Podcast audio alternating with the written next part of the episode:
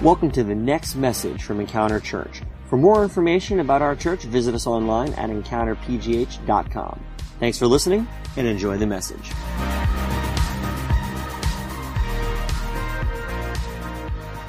Good morning, everybody. Uh, if you're listening on the podcast, thank you for joining. My name is Jared. I'm the pastor here.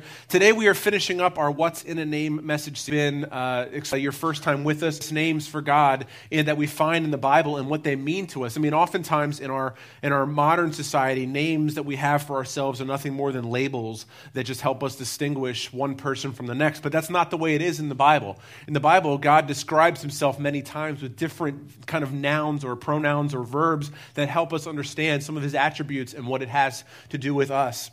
And last week, we talked about Yahweh Nisi. That's a Hebrew word. It says Yahweh Nisi, which means the Lord is my banner. And if we think about, as Pastor Aaron was saying, that a banner is like a flag that we take into battle, or even for us as Americans, we put flags everywhere, right? And at, the, at our, at our uh, baseball games or football games or, or wherever we go, when you see that flag, it, it conjures a certain idea or thought in our mind, right? The concept of Yahweh Nisi, that the Lord is our banner, is that we put his flag in our lives. When we, we look to Him, we have allegiance to Him, and we know that it provides a covering, it provides strength, it provides um, uh, power and authority in our lives. And that's the idea of what God, the Yahweh Nisi, can do for us. Well, this week, we're going to be uh, taking our last look this week or for this month into uh, one of the names of, of God. And this one is this Jehovah Kana Shemo. God bless you. Jehovah Kana Shemo, which means the Lord is jealous the Lord whose name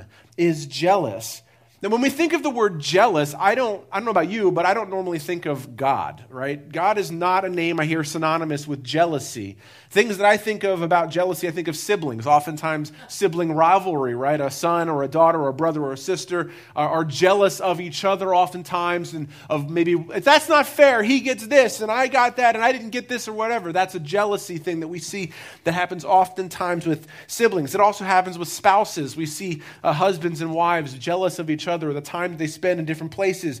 Coworkers, have you ever been jealous of maybe of a coworker?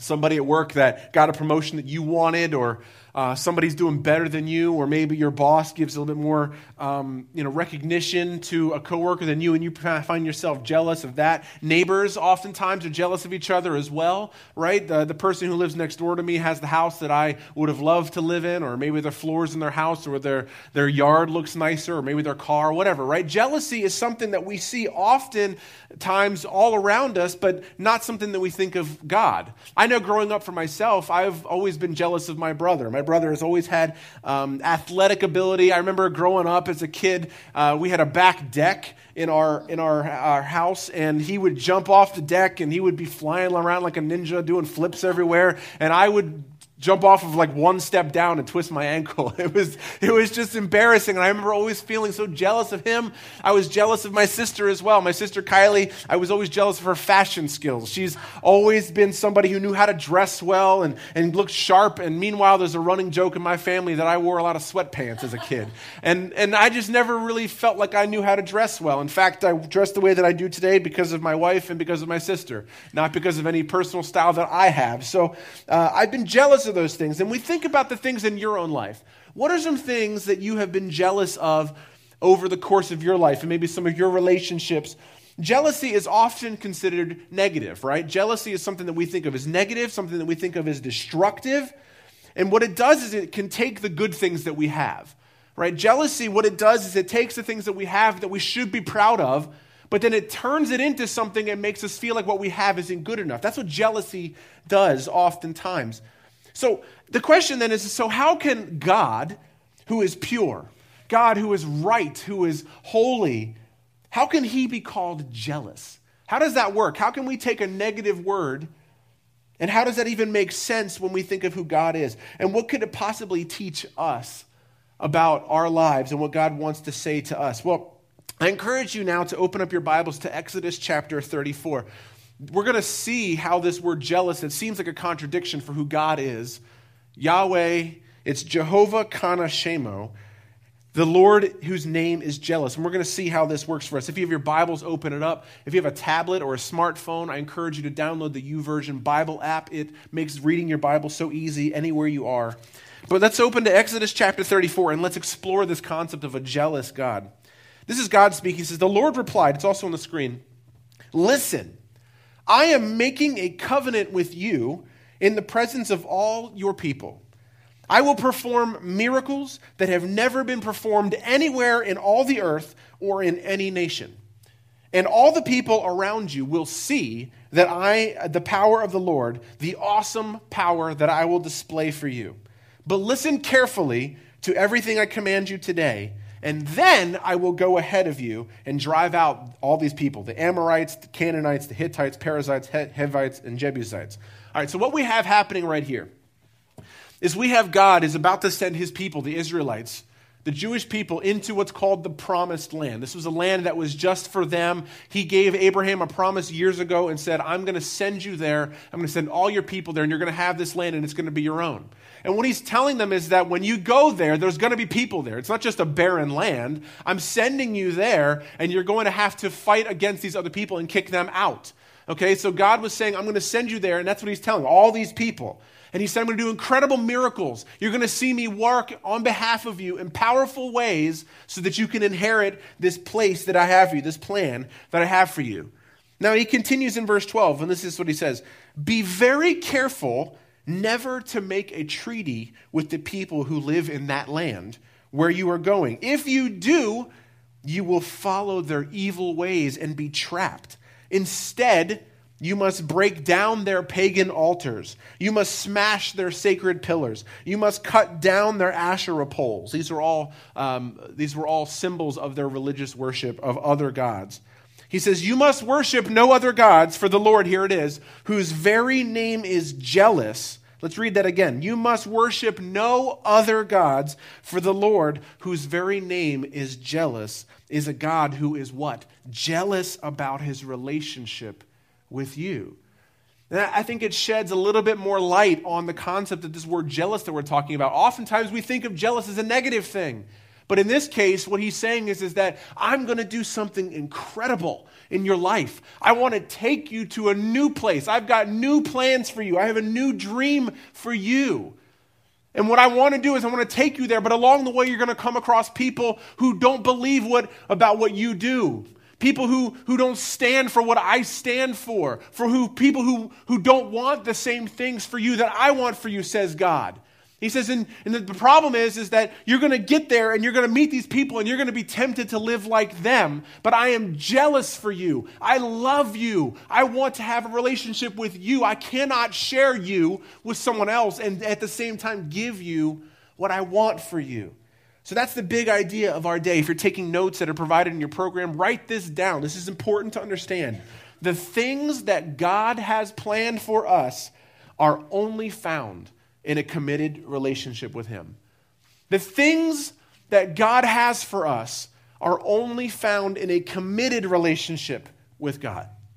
Now, that, that doesn't mean that God, that God is, is expecting you to live a perfect life. That doesn't mean that He's expecting you to, to, to, uh, to stop being yourself. What He is saying is that there is a plan. There are miracles that He wants in your life. There are, there are breakthroughs that He wants for you. There are dreams that He has for you, things that He wants for you to do or accomplish. There's a person that He wants you to become that you cannot realize. You cannot fully become that person or step into those dreams or those things if you are not going to live a fully committed relationship with Him. Oftentimes, people think of Christianity as a set of rules that keep people from having fun. I mean, I hear it all the time. It's why a lot of people have left many churches because that's all they ever hear is don't do this, don't do that. And that's what they think of as church, right? They think of as Christianity as a bunch of rules and regulations. But in reality, that's not true. The reality is, is that God has great things for each one of us, but they can only happen within the context, and get this, of the boundaries that He designed for us. That would be like us complaining about gravity. Man, I think gravity is so stupid. I, I don't know why. If I could just jump to the top of a tree or the top of a building, I wouldn't need elevators. Why do I got to wait for an elevator? I could just jump, right? That would be, that's what it's like when we complain about the, the principles of God's word. He designed the universe. And when we live outside of those principles of how we should live our lives, how we should treat people, how we should treat Him, how we should lift Him up, how we should live our life, when we live outside of that, that's the equivalent of us trying to, to go around the physics, the dynamics of physical laws. That's the idea, is we're going outside of God's design for our life. When we think of the word jealous, though, when we think of God is jealous to describe himself, I think it might be easier for us to compare it to the highest form of human relationship, of a romantic relationship, the marriage relationship. And as I was reading today or studying this week, I was uh, came across a passage in the Apologetic Study Bible, and this is what it says. Just, just track with me here for a minute as I read this. This is what it said.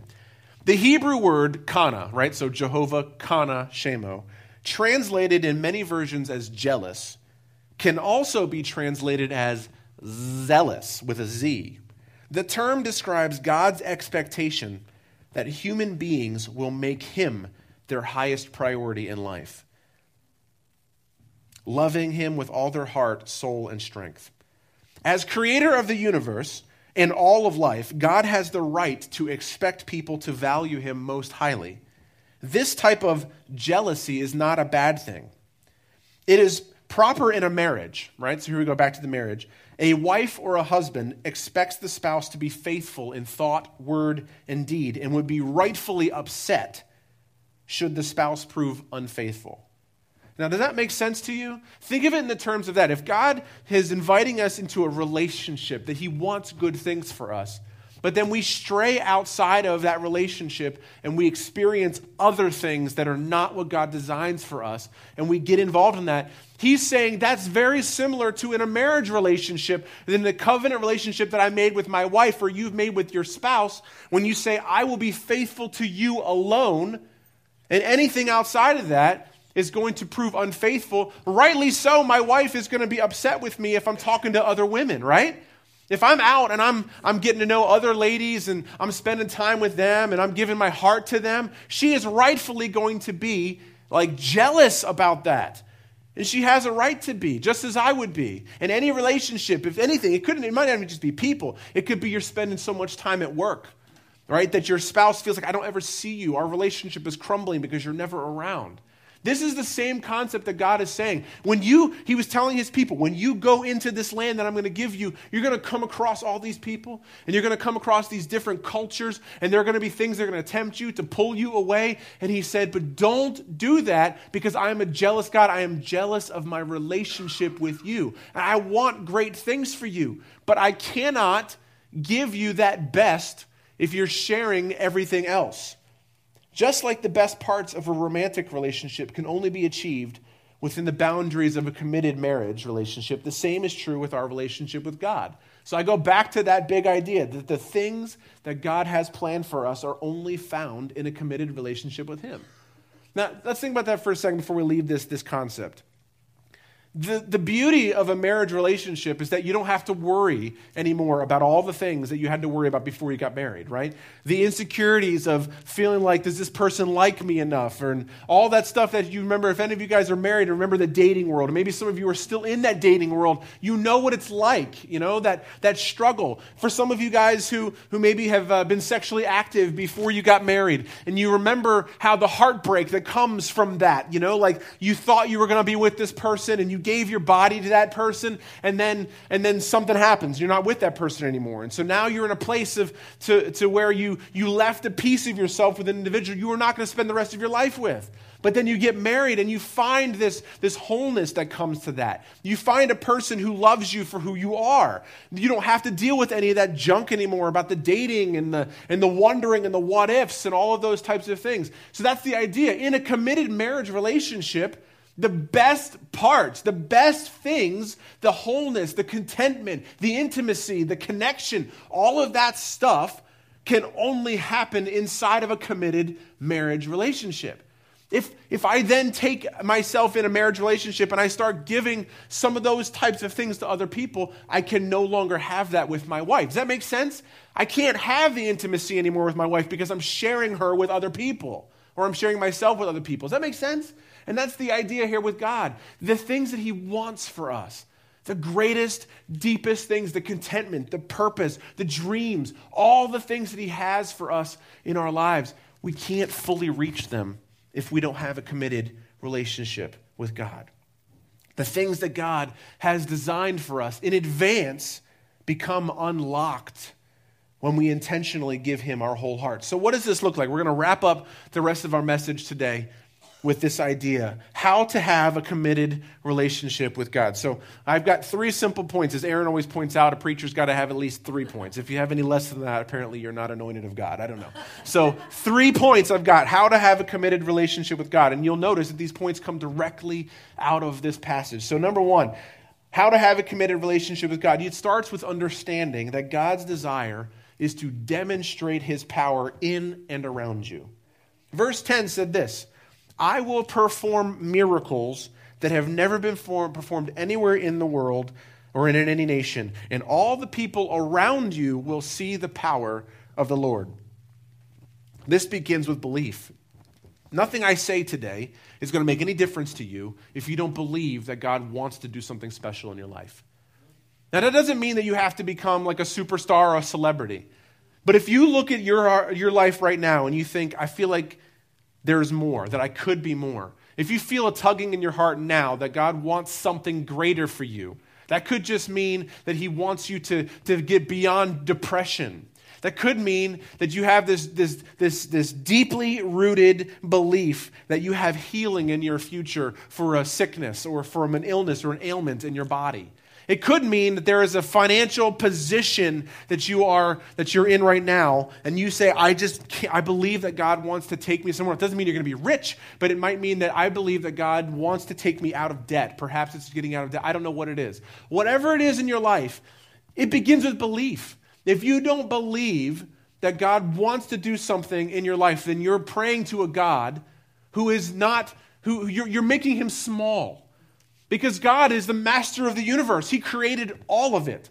And if we think that God is just content to let us sit and live in our smallness and live in our insignificance and live in a place where we're beaten down and bruised, that is not the God of the Bible. The God of the Bible is one that, that wants to take your life and transform it so that you have peace, that you can affect other people. God designed good things for you and for me. And we talked about this in March in our Blessed Life.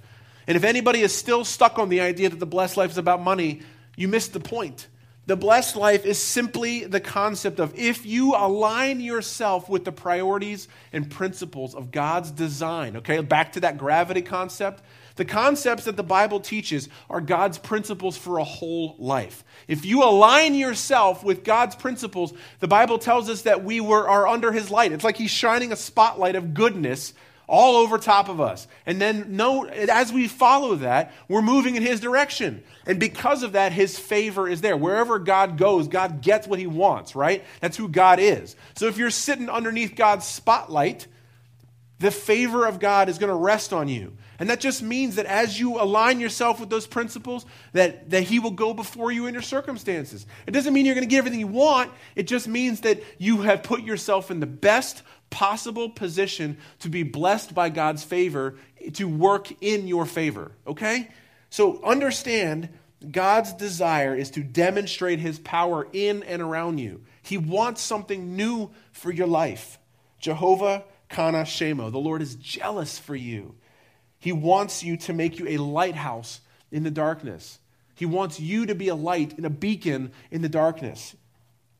We have to have a committed relationship with God, we got to start there. It begins with belief. Number two, have a committed relationship with God, we must be cautious of the things that will pull us away. We must be cautious of the things that will pull us away. He gave his people the instructions in verse 12. He said, Be very careful never to make a treaty with the people who live in the land where you are going. If you do, you will follow their evil ways and be trapped. This speaks to the relationships that influence us in our lives. I want you to hear me. I want everybody to look at me right here and try to make eye contact with me. There is a fine line between being a light in the darkness and communing with it. There is a fine line between being a light in the darkness and communing with it. We're talking about the relationships that we engage in that influence us. Okay? He's talking about in a committed relationship, we can't spend time with people who will encourage unfaithful behavior. Let's go back to that marriage concept. If I am in a marriage relationship, I cannot spend time with somebody who's going to encourage me that sleeping with another person is okay. I can't spend time, if I'm committed to my wife Heather, I can't spend time with people who are going to influence me to think about other women. Does that make sense? You can't do that. The same thing is true in our relationship with God. We have to be aware of what is influencing us to think that it's okay to, to live outside of God's design. If there's anything that takes us away from that, it's pulling us in a direction that is helping us to commune more with the darkness rather than be a light to dispel it. It's important for us. And that's why he told his people, I'm sending you to an incredible place. But there are people there who, when you get there, don't make treaties with them because you will end up following their lifestyle. It is so true. It is so true. I've seen it so many times in my life when I have spent time with people that I just shouldn't have hung around with. And before I know it, I pick up their habits. And it pulls me away from the things that I know are right. That's the way it works. It's so much easier to be dark than it is to be a light. The people we align ourselves with, treaty, will ultimately influence our thoughts and our behaviors. And we must be cautious of the things that will pull us away. I mean, God is jealous of our relationship with us, not just because He doesn't want to share us, but because He knows what will happen if we spend time outside of that relationship being unfaithful in other areas of our life with other people who can influence us. There are such incredible things that can happen in our relationship with God. But if our attention has been taken away to things that are of darkness, we're going to end up distant from Him, and that relationship can become broken. That's why we must be cautious of the things that will pull us away. So, how to have a committed relationship with God? Number one, we have to understand that God's desire is to demonstrate His power in and around us. We must be cautious of the things that will pull us away. And finally, we must intentionally fight for our relationship with God. We must intentionally fight for our relationship with God. Verse 13 and 14, it finishes this way. Not only does he tell them to just not just avoid treaties, he then says, instead, you must break down their pagan altars. You must smash their sacred pillars and cut down their Asherah poles. You must worship no other gods. This talks about our choices. Our choices.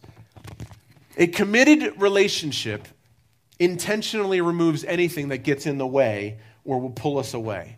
So, my question to you today would be what things are influencing your thoughts, your decisions, your behaviors? Examine your life right now for a second. What are some things that are influencing you?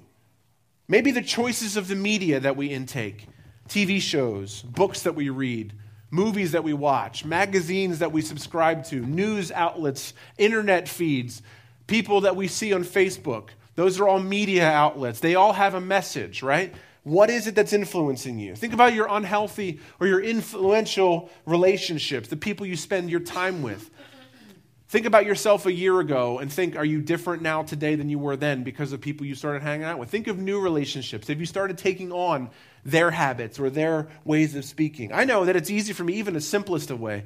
If I start hanging out with somebody who has a certain mannerism about themselves or way that they talk, I find myself picking up those things. I don't know, like it's kind of funny when you visit people who are from other parts of the country and they have accents. I don't know if you've ever found yourself doing this, but you find yourself speaking, trying to like almost pick up that accent with them because it's just natural. We have a natural kind of rhythm concept where we want to get to the place where we're, when we're connected with people, we just kind of naturally fall into line with that. And that can influence us. Think about our habits, the things that we do individually in our lives. What do we time, spend our time doing? The activities that we engage in, even hobbies. Sometimes hobbies can be, un, can be un, uh, unhealthy. Even things that influence us, like guys, porn is something that, and not even just guys, but girls. Like porn is something that influences us. It shapes the way that we see women or men. I mean, there's that movie Magic Mike that's out there, and I'm not usually one to pick up on uh, to pick on specific movies, but but it's just a great example of, of how, like, that's porn, guys. Like, bottom line is it's porn.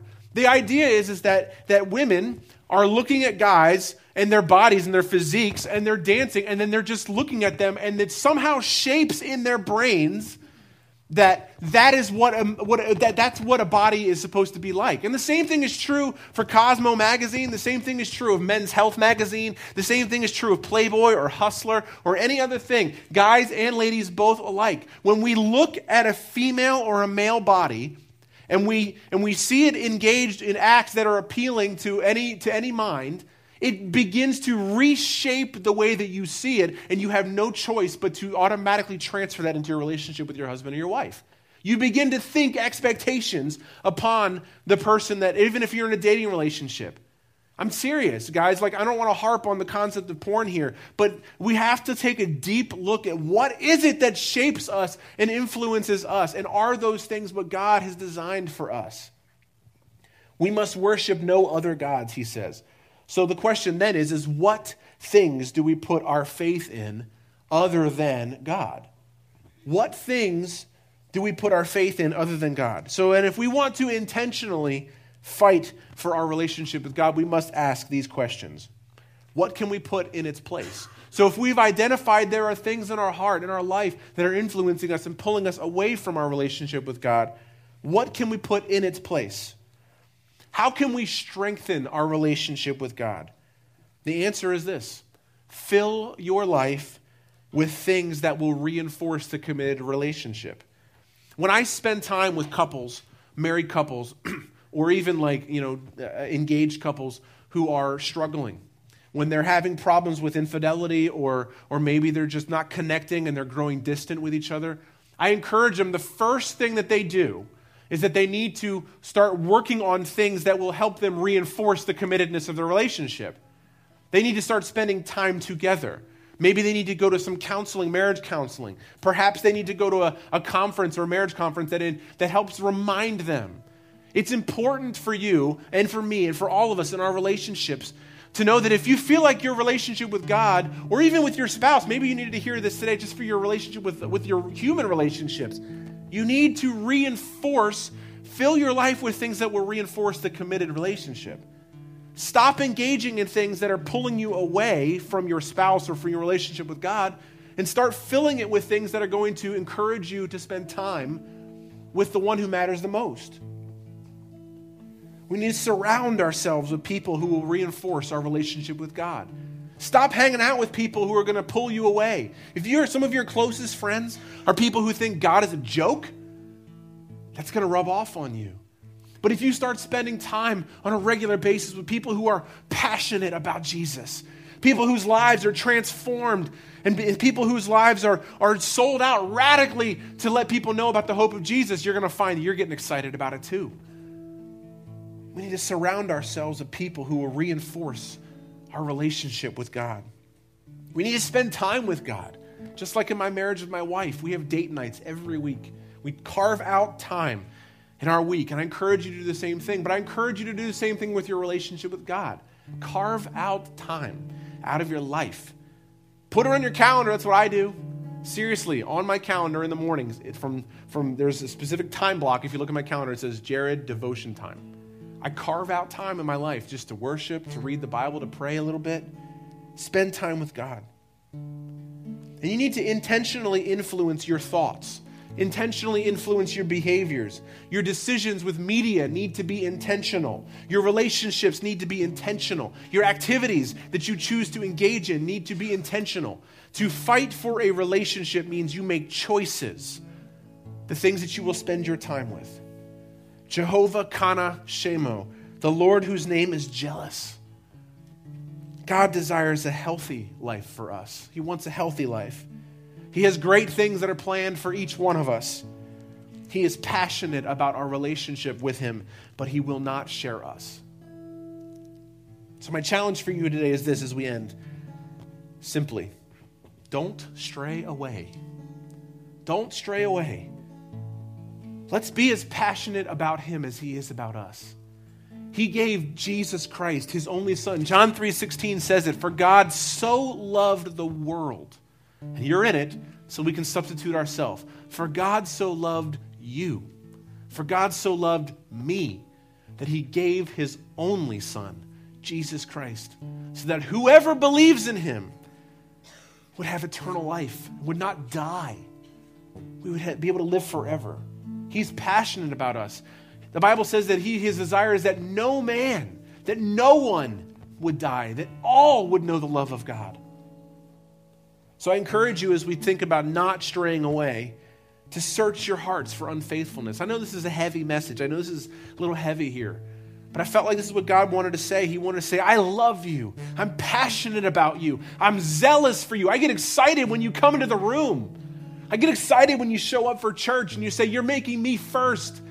Just like a just like a husband or a wife when their spouse goes out of their way and does something for them. You get excited about it. You feel special. That's how God feels when we show up at church, when we go to life group, when we open the Bible, when we pray. God, I'm taking time out of my day because I love you. But where are those areas that we've been unfaithful? What are we participating in that's taking us away?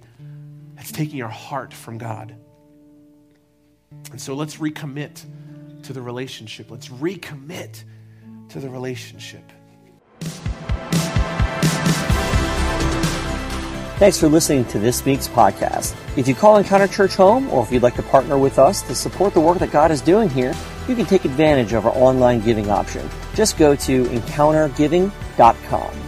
Also, stay up to date with us throughout the week by following us on Facebook, Twitter, and Instagram at EncounterPGH.